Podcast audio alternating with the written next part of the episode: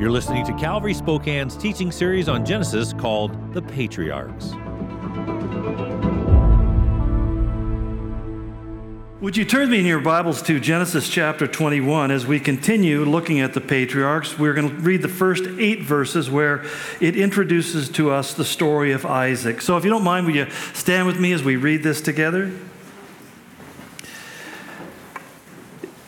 It says, Now the Lord was gracious to Sarah as he had said, and the Lord did for Sarah what he had promised.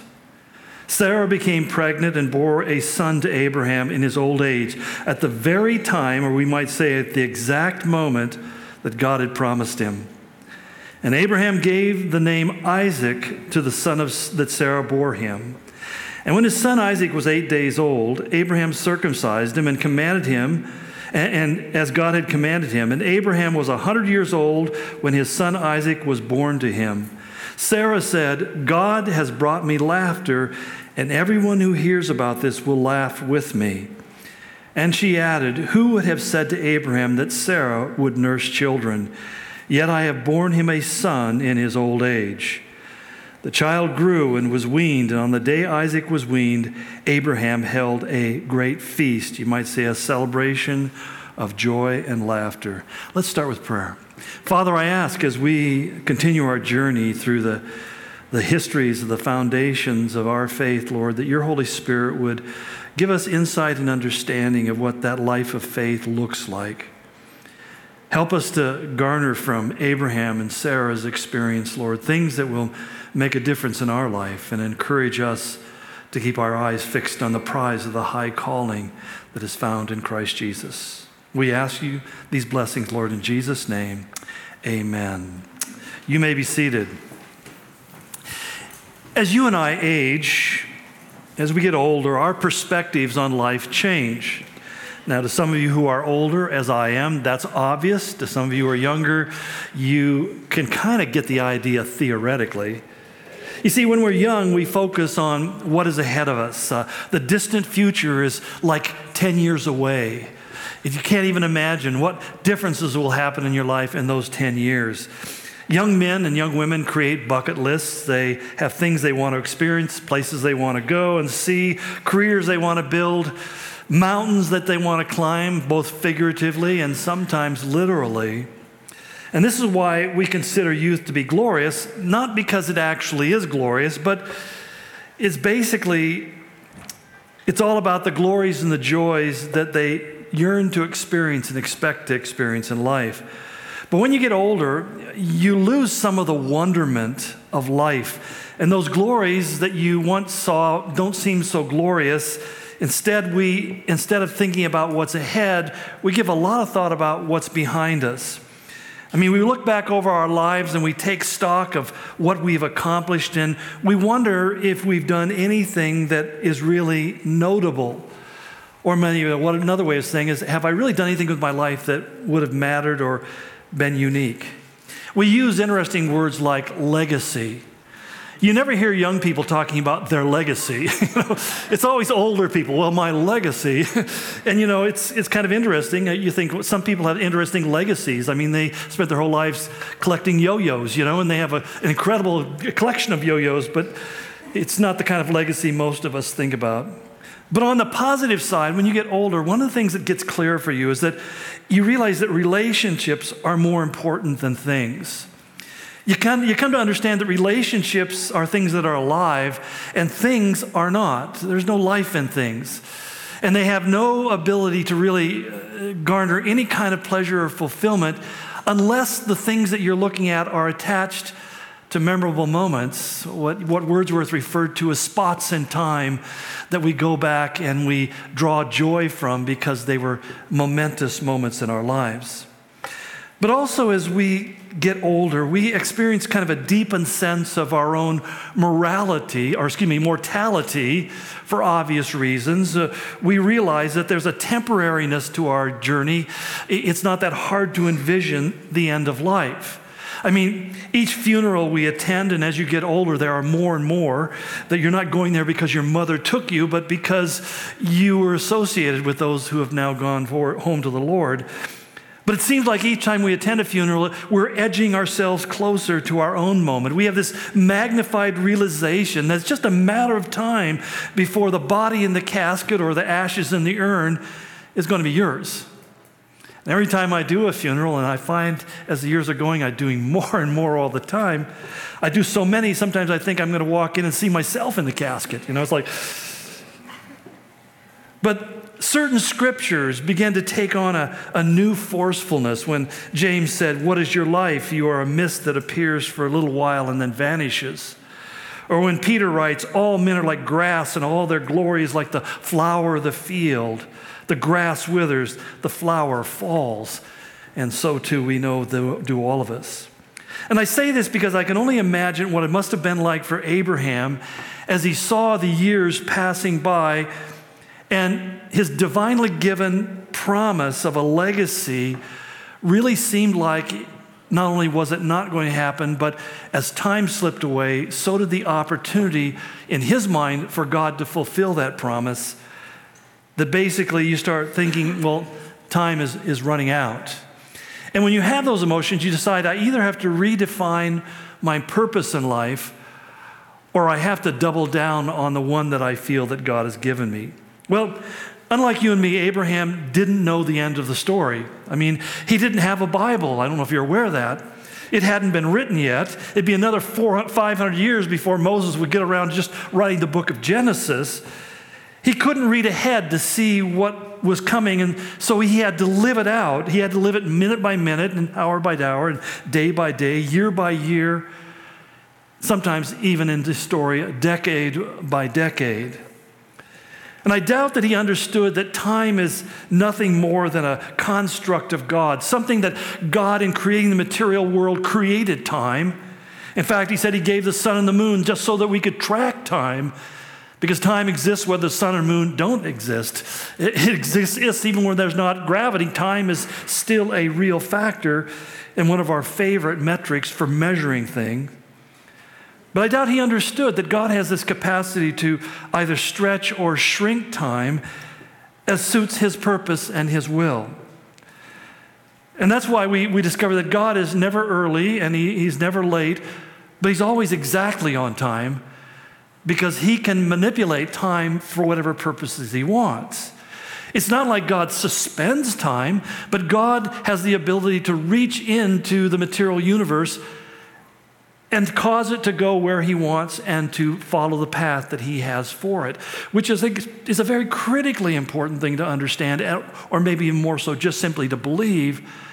Because all of us will go through seasons in our life where we feel like there's not time enough, that either things are not moving quickly enough or they're moving too quickly. And we start pressing against those perceived barriers and boundaries and that's often where our biggest missteps take place. We intrude into what is the prerogative of God in an attempt to control our own destiny and destination. There's something else that happens to us as we get older. We tend to lose our sense of awe, our sense of wonderment. We stop being amazed by stuff. I remember one of my granddaughters asked me as I was getting ready to fly someplace around the world, and she says, Well, Grandpa, are you excited to be going to wherever it was I was going? And I said, Honey, I have not been excited for these trips for about two decades.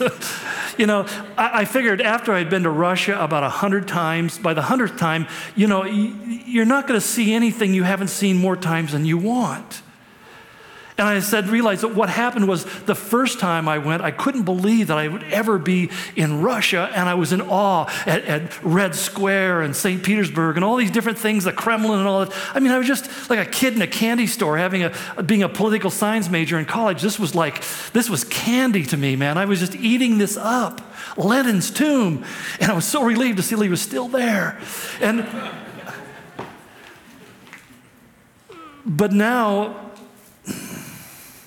First time I walked in the Hermitage and I saw 26 Rembrandts that had been hidden since World War II. I wonder where they'd been. Anyway. and I'm standing there and they didn't even have barriers so I could get as close as I wanted. I could look at the brush strokes. And I'm sitting in this room surrounded with Rembrandts and there's nobody else in there. And I'm thinking to myself, I've died and gone to heaven. This is amazing. But I got over it. It's like getting over your favorite food or your favorite moment or favorite thing. There's, there's things that, that thrill you. And as you get older, it's just simply, I think, the exposure to so much that we begin to lose those things that inspire us and bring awe. The wonderment isn't there. So that when we were a kid and we'd see a plane fly over, we'd just go, wow. And now we don't even hear it because we're busy raking the lawn. Things change like that. We, in a sense, we begin to feel like we've seen it all, like we know how things work, and we become realists. And in many ways, we can become cynical and even skeptical. I can imagine the initial thrill that Abraham experienced when God first, first spoke to him 25 years before this moment. I think when God said to him, I will make you a great nation. How that must have been like you can't believe what God told me. This is incredible. But after 25 years and not seeing that happen, you got to believe that the wonder began to fade. Some of the things that God promised had certainly come to pass. I mean, he was wealthy beyond his belief. He was more powerful and more respected than he had ever imagined or dreamed could be the case. But that which mattered the most to him, the thing that was the linchpin upon which all of the promises of God mattered and the meaning of his life hung, still remained the one thing that was unfulfilled. And that's the nature about you know, gestation, about pregnancy, about having families. Is the older you get, generally speaking, I would say nine times out of nine, you reach a certain point where it just ain't going to happen. You know, I look at my wife sometimes romantically and say, "Hey, honey, you want to have some more grandkids?" Let's call the kids up. Because we know it's not going to happen within our context. That's just common sense. Think about Abraham. I mean, not only is she not getting younger, he's really, really old. Really old. And I think it's that moment where he, his faith began to enter a new season, I think. Uh, the wonder gave way to kind of a bewilderment. The belief became more like being baffled. I mean, listen to the conversation that he had in chapter 15 when it says, After this, the word of the Lord came to Abram in a vision. Do not be afraid, Abram. I am your shield, your very great reward. But Abraham said, Oh, sovereign Lord, what can you give me since I remain childless, and the one who will inherit my estate is Eliezer of Damascus, which was one of his servants, probably his head steward, the guy in charge of all the details of his house. Basically saying, God, the thing I want the most, you, you haven't done. And yet, God made it very clear to him that even though nothing had happened, nothing had changed either. And that's an important concept to, I think, we begin to get our minds around because even though we're wondering, God, why is nothing happening? God hasn't changed and nothing has changed in terms of what He plans or has promised to do. That is the scripture says, My word will not return unto me void, but will accomplish all for which I have purposed it. And that's why God said to him, This man will not be your heir, but a son coming from your own body will be your heir. And he took him outside and said, Look up at the heavens and count the stars, and if indeed you can count them, then he said to him, So shall your offspring be. And here comes the critical moment Abraham believed the Lord and he credited it to him as righteousness. In other words, credited, and that the term that's used there means to impute it or to count it as if it was the same thing, that he was righteous in God's eyes, not because of anything he had done, but simply because when God said, I'm going to do it, he said, I choose to believe that you will keep your word and that you can accomplish what you planned. This becomes, as we would later find in New Testament terms, in Romans, Paul tells us this is essentially the defining moment, a, a, moment God intentionally brought him to. And that's the hardest thing, I think, to grasp when we're going through difficult seasons, because God intentionally takes us into seasons where we are baffled and we are overwhelmed and we're discouraged. And we think, God, if you loved me, you wouldn't make me go through this emotional difficulty and struggle and the seamless hopelessness of my cause. And God says, But you don't understand. It's at that moment when you'd make the decision that I'm going to believe you. which means essentially I'm going to stay on this same path. I'm not going to turn to my own devices. I'm going to stay in this path and I'm going to continue to follow you because I believe that you'll keep your promise. So that re- rather than surrendering to the obvious facts, he chooses instead to believe God. And Paul to the Romans writes, Against all hope, Abraham in hope believed he goes on to say, without weakening in his faith, he faced the fact that his body was as good as dead and that Sarah's womb was also dead. And yet he did not waver through unbelief regarding the promise of God, but was strengthened in his faith and gave glory to God. I love the way Phillips in his paraphrase puts it when hope was dead within him, he went on hoping. In other words, when he could find no reason to hope, he still hoped. Yet, as we will see, the internal battle of faith within didn't just simply go away. He believed God, but just like you and me, he had some bad days. Moments where wonderment wrestled with into wondering, and trusting became doubting. And there's no more conflicted place to be emotionally than when you want to believe God and yet you're being overwhelmed by facts and factors that seem to deny everything that you believe God has told you. So, when a decade had passed, I mean, give you a kind of a sense of timing here. God says, I'm going to give you a son. It's going to be your son from your own body. 10 years later, nothing's happened. There's still no baby. And he's left with more questions than answers. Doubts began to enter in. And it was then that Sarah, like Eve, got an idea. And Abraham, like Adam, bit into the idea. Sarah said to him in chapter 16, she said, uh, the, the, the, the, Lord has kept me from having children. Go sleep with my maidservant. Perhaps I can build a family through her. So Hagar, who was her slave, and this was kind of the custom of the time, that if he bore a child through the slave, then the child was same as his own son. The result was Ishmael. And the consequences still continue to be catastrophic. That the house of Ishmael to this very day has maintained an adversarial relationship, what the prophet called an ancient hostility towards the sons of Isaac, the sons of Abraham. Yet, like you and me, when we do things like this, we, Abraham didn't see the effects of that decision. Like you and me, he could see, he could only see what was directly in front of him at that very moment. So when Ishmael was born, in Abraham's mind, the long wait is over. The problem is fixed. He has a son, he has an heir, just like God when he said to him, From your own body will be your heir. But the problem was that Ishmael was not God's idea, it was Abraham's. Just in the same way that Jesus said to Nicodemus when he was pondering spiritual truths that Jesus was giving him, he said to him, Flesh gives birth to flesh, and spirit gives birth to spirit. That Ishmael was not what came as a consequence of the Spirit of God doing something divine and miraculous, but instead it became something that you did. There was nothing of wonderment in the fact that you could go into a one, one young woman and conceive a child with her. It would be wrong, I think, to say that Ishmael was a, a bad seed.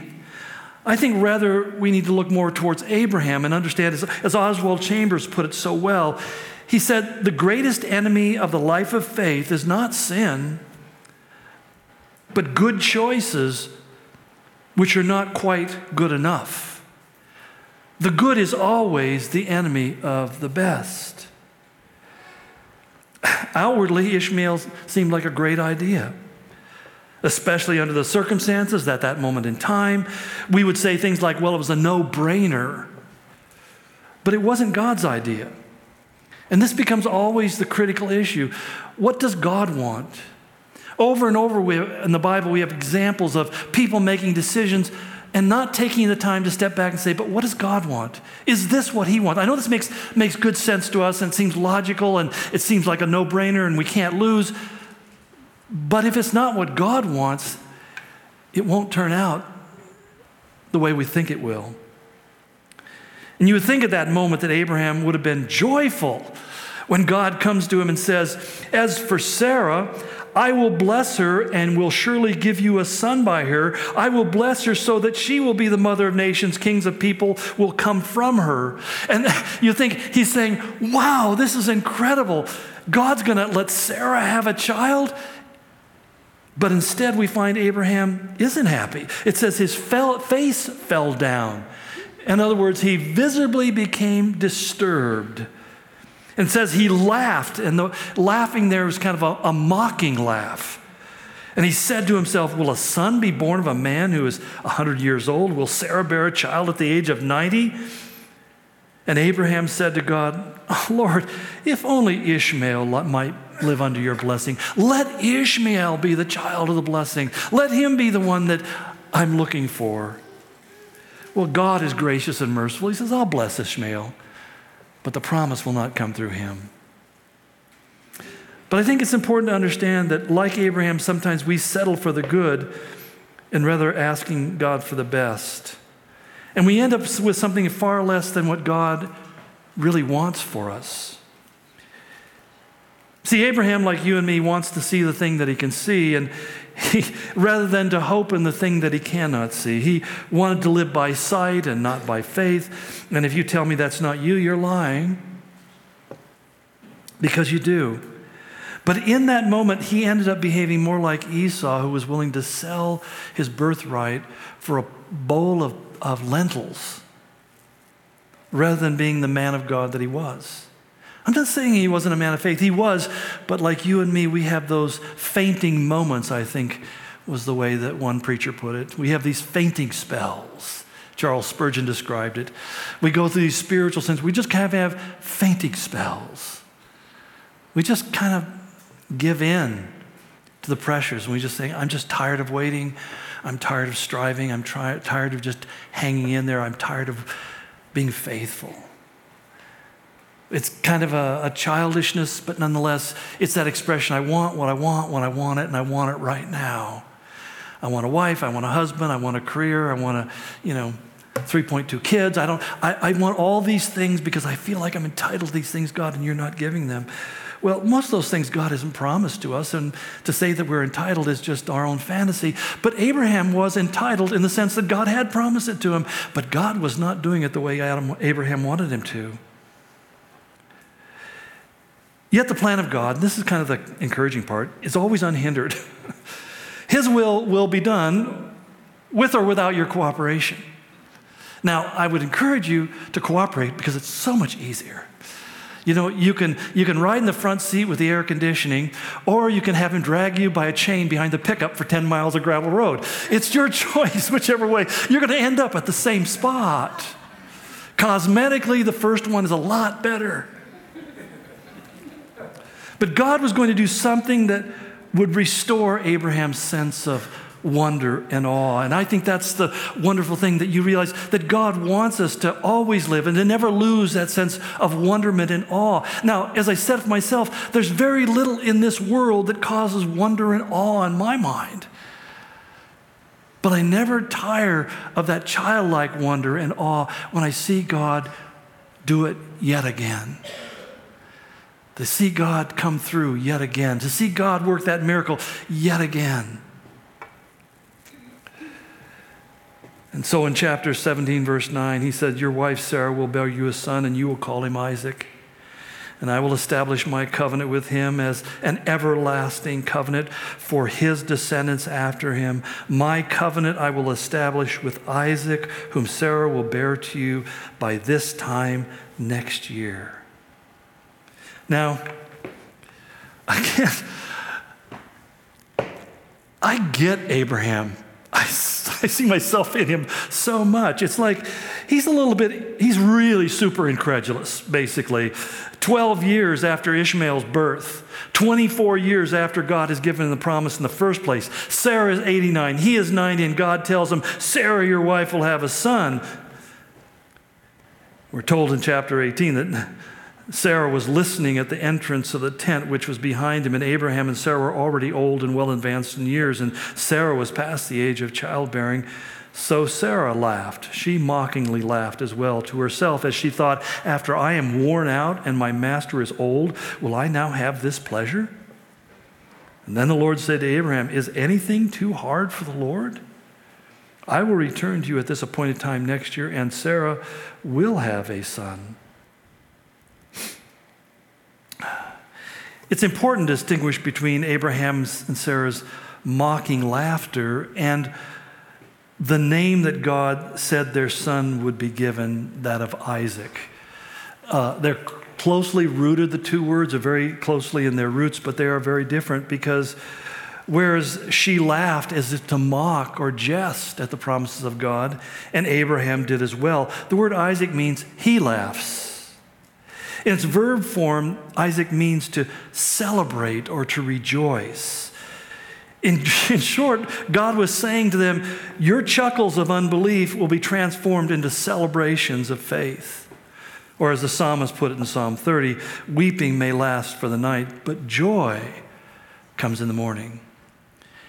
The promise of God was that you're going to experience the Son and you're going to look at him and he's going to be a reference point for joy that he won't be the fulfillment or the lasting experience of joy, but he will be a referential point in your life.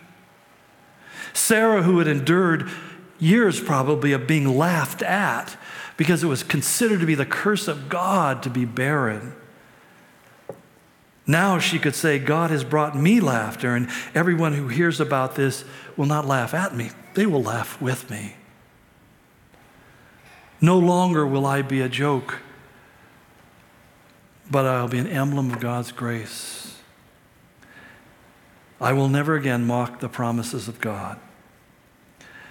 It's as if uh, she could anticipate the very words of the prophet Isaiah, who said, Sing, O barren woman, you who have never bore a child.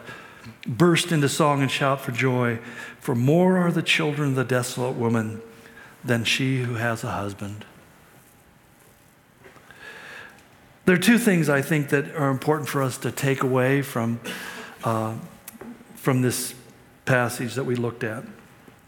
And the first one is simply this that even though we struggle, and we all do, God remains eternally and forever committed to our success. Now, I don't mean success in the terms of you'll be rich and famous and good looking. Most of us have struck out in the last one long before this, and the other two, you know, are, are drifting off into the horizon and becoming less likely. But what I mean is that Paul said to Timothy in 2 Timothy 2 13, he says, If we are faithless, in other words, literally, if we're, we're unbelieving and doubting, he will remain faithful, for he cannot deny himself. You see, God doesn't have faith in you. Sometimes people say, well, you know, the Lord believes in you. Really? No, the Lord knows you, and that's why he doesn't believe in you. but he believes in himself. And he feels that he puts his spirit in you. I love the way the Amplified put it. If we do not believe and are untrue to him, he remains true, faithful to his word and his righteous character, for he cannot deny himself. You see, God's promises endure unchanged, not because of us and often in spite of us, for God cannot be untrue either to himself nor can he be untrue to us.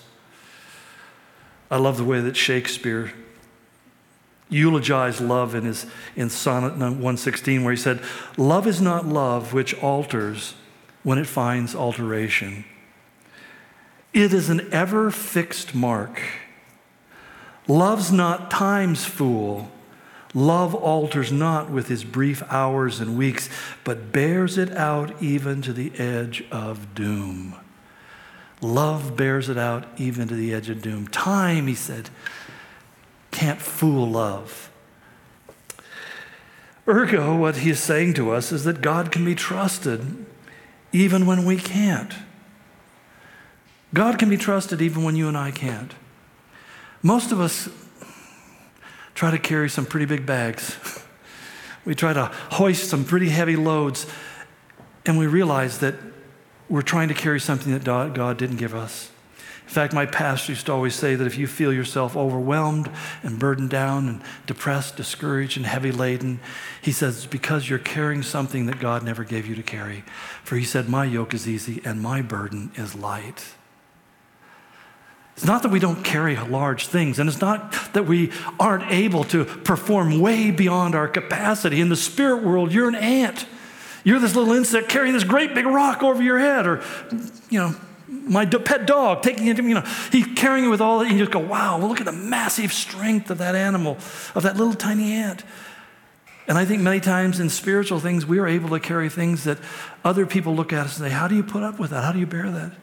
I'll never forget my mother asked me one time as we were going through a really difficult season, and she says, How do you how do you deal with that? I mean, how do you bear up under that? And I remember it kind of caught me off guard because I thought, well, I, I don't feel heavily burdened down. I mean, it's a terrible situation, but I know that God is the only one who can fix this.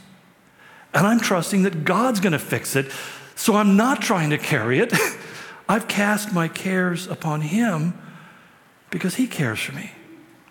Some people say, well, you're being irresponsible. You're not worrying enough. I remember we first married my, married, my wife said to me she was really worried about something. I said, Why are you so worried? She says, Well, I kind of think that if I don't worry about it, if I worry about it, it won't happen, but if I don't worry about it, it will happen. I said, Do you practice any other witchcraft? it's funny how the way you're raised gets into your head, right? you hear things coming out of your mouth, and when you look at them, go, Wow, that's not Bible.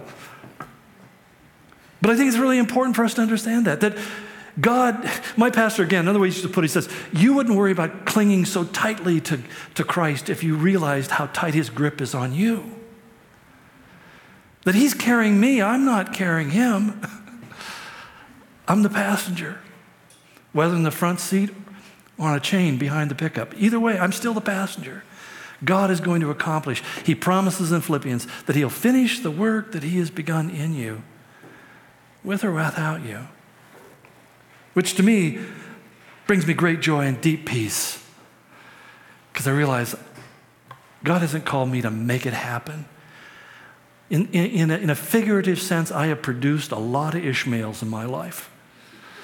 A lot of great ideas. I'm going to do this and I'm going to do that and we're going to do this and ministry's going to go this way. And, and you know, sometimes they were even successful in a outward way, but at the end of it, I remember sitting back and saying, you know what, God? When that was finished, it was dead. It had no life. It wasn't like the burning bush that should have been consumed and gone away, it just kept on burning. And when it keeps on burning, when all the combustibles should have been consumed, then you know it's God. I tell my staff sometimes, sometimes we just need to let go of some things just to see if they hit the ground. Because sometimes if God wants to sustain something up, He will stick a divine hand into that moment and He'll hold it up, and you'll look at it and go, I don't know why that thing is still functioning but it is. In fact, I, I, I, sit back after 35 years pastoring this church, and I, I can't tell you how deeply I sense that to be a truth as I look around the room. I mean, it just it doesn't make any sense. I remember a guy coming from another city and kind of a church growthy kind of guy, and we're having lunch, and he asked me the question. He goes, So, what's the secret of the success of your ministry? And then he said, No, no, don't give me that's God. I, I get that. But what's the real reason? And so I gave him the most profound answer I could come up with I have no idea. I have no idea. He thought I was withholding important information from him. So I told him if he gave me $1,000, I'd write the formula on my napkin. Oh, not really, but I wish I'd thought of that at the moment, though. He probably would have paid it. Anyway. But the second thing I think is important for us to understand is that God's objective is that we have in our life a deep rooted sense of joy. But the question we often don't ask and should ask is what exactly is joy? What is joy? Does that mean that we walk around with a, phony smile pasted on our face and going, I got the joy of the Lord, I got the joy of the Lord. You know, if you got great dental work, that's fine, but other than that, that joy isn't a smile all the time. It isn't always feeling up and happy and energetic and I've got the joy, joy, joy, joy down in my heart, down in my heart, down in my heart, got the joy, joy, joy, joy. Just wore me out. You see, some people say that joy is this objective point in time, this destination that you reach, that you come into this place of kind of a Christian bliss consciousness. You know, you enter into the rest of the Lord and you just have this peace now that just is all around you, as if you have reached samsara in the Hindu concept. It's nirvana that you've arrived at. And you don't realize that what those guys feel is not joy, it's, it's more of a. Um, basically a, a sense of disconnecting themselves from all feelings. It's the Stoics' philosophy. Basically, said you learn how not to feel joy or pain, and so you feel nothing, and therefore you're at peace because nothing touches you anymore. I don't think that's what God had in mind. Some people say, well, joy is just an emotion, it's a feeling that you have deep inside we kind of blend it together with the idea of those happy moments that we have in our life. And when Wordsworth said that joy is a spot in time, he was saying, I look back into my past and I remember those special moments. And we've all had them. You've had those special moments where you said to yourself, I just wish I could keep this moment and it would just be this way forever. In my mind, I go back to when I was a kid and I'm at camp and we're sitting around campfire and we're all feeling this kind of connectedness and this peacefulness and this oneness with nature and with one another. And I just thought, oh, if we could just keep this, and we never could. The fire went out, got cold, and we went to bed. Next morning, there were the same group of jerks in my cabin as was there the day before. I was the only good one.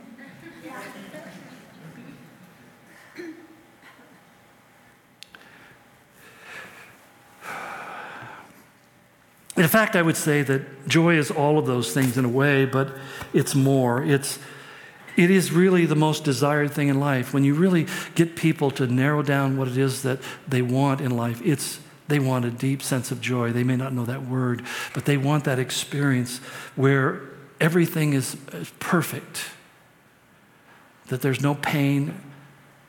There's really kind of an amazing sense of pleasure and relaxation.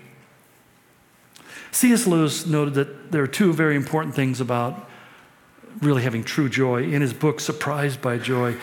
He said, first of all, that it is a feeling that points beyond itself. It desires for an object that our natural world cannot supply. Therefore, there are many counterfeits. You see, joy is more of a hope than it is an emotion. It has a destination, but that destination is ultimately in heaven, not here upon earth. I mean, you really see that when the writer of Hebrews says to us in Hebrews 12, Let us fix our eyes on Jesus, the author and perfecter of our faith, who for the joy set before him endured the cross, scorning its shame, and sat right at the right hand of the throne of God. What was the joy that he saw before him? Friends, it was you and me right now. It was you and me believing and trusting in Him and imitating Him in the same way that we say, My joy is fulfilled when I leave this world and I enter into the eternal presence. In this present time, I come to moments and experiences where that becomes more real and therefore my life becomes more joyful. But I know that I'm not going to find the ultimate fulfillment here. And it's that failure to make that distinction that really sabotages so many people's lives and leads them to often self destructive and hurtful things. That there are people who think the fulfillment of some lust or the attainment of some kind of power to find some kind of wealth or praise or prominence. And we're told by a, a, culture and a philosophy around us that if you get these things, then you'll have joy. And what happens? We come to those moments and we don't find joy in them. And we have so many examples of people who reach the pinnacle of whatever thing they're trying to achieve. And when they get there, they look around saying, This is it. This is it. You see, joy isn't found in getting what you want or getting it when you want it. It may make you happy for a moment, but then you'll be disappointed. I think about people who, Yeats, the poet, spent his whole life going from one relationship after another because he was looking for the perfect platonic relationship. And he found after about two years of living with some woman, the joy was gone. Him and B.B. King had sang together, The joy's gone. And he'd leave her and move on to the next one. And same with Picasso, even Hitler was like that. And always looking and hoping that somehow, someday, some way, I'm going to come to this moment where it just becomes perfect. But it never does. Joy is more of an anticipation of a consummate delight that we will know one day, even though at various moments it seems like we'll never possibly ever get there.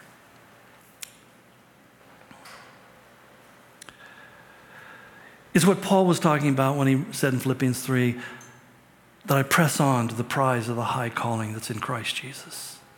Not as though I've attained but I still reach out for it because I know it's there. So that when he is waiting in, in the Palatine prison, waiting for his decapitation, he writes to Timothy and said, I'm ready to go. Because I know what I've committed to him, he will keep until that day. It's a kind of strange, I mean, don't mean to be too mystical to you, but after my parents passed away, one before the other, obviously, but I remember I, I was just praying one day, especially after my father passed away, because he gave his life to the Lord, but you know, he had a lot of history, and I, I just thought, God, I hope he's really saved. I hope he really got to heaven. And I said, Lord, would you just show me somehow that he's, he's with you? And this is my personal experience. I don't want you, I'm not going to write a book on it or claim it as a divine revelation. I had a dream that night.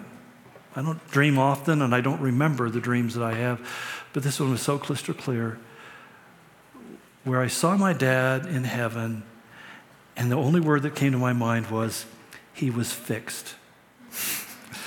Everything that was wrong with him was gone. He was not old, he was not young, he was fixed.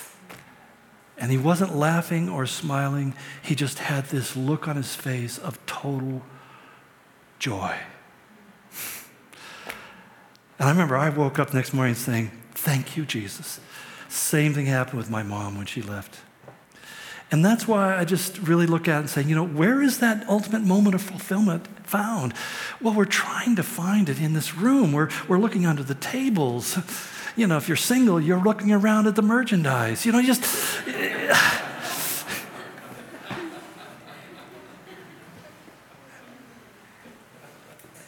You can find a lot of great relationships and great life experiences and wonderful things that, in many ways, are just simply postmarks on the way to where you're going. But the joy that we want is something that has been set in heaven before us.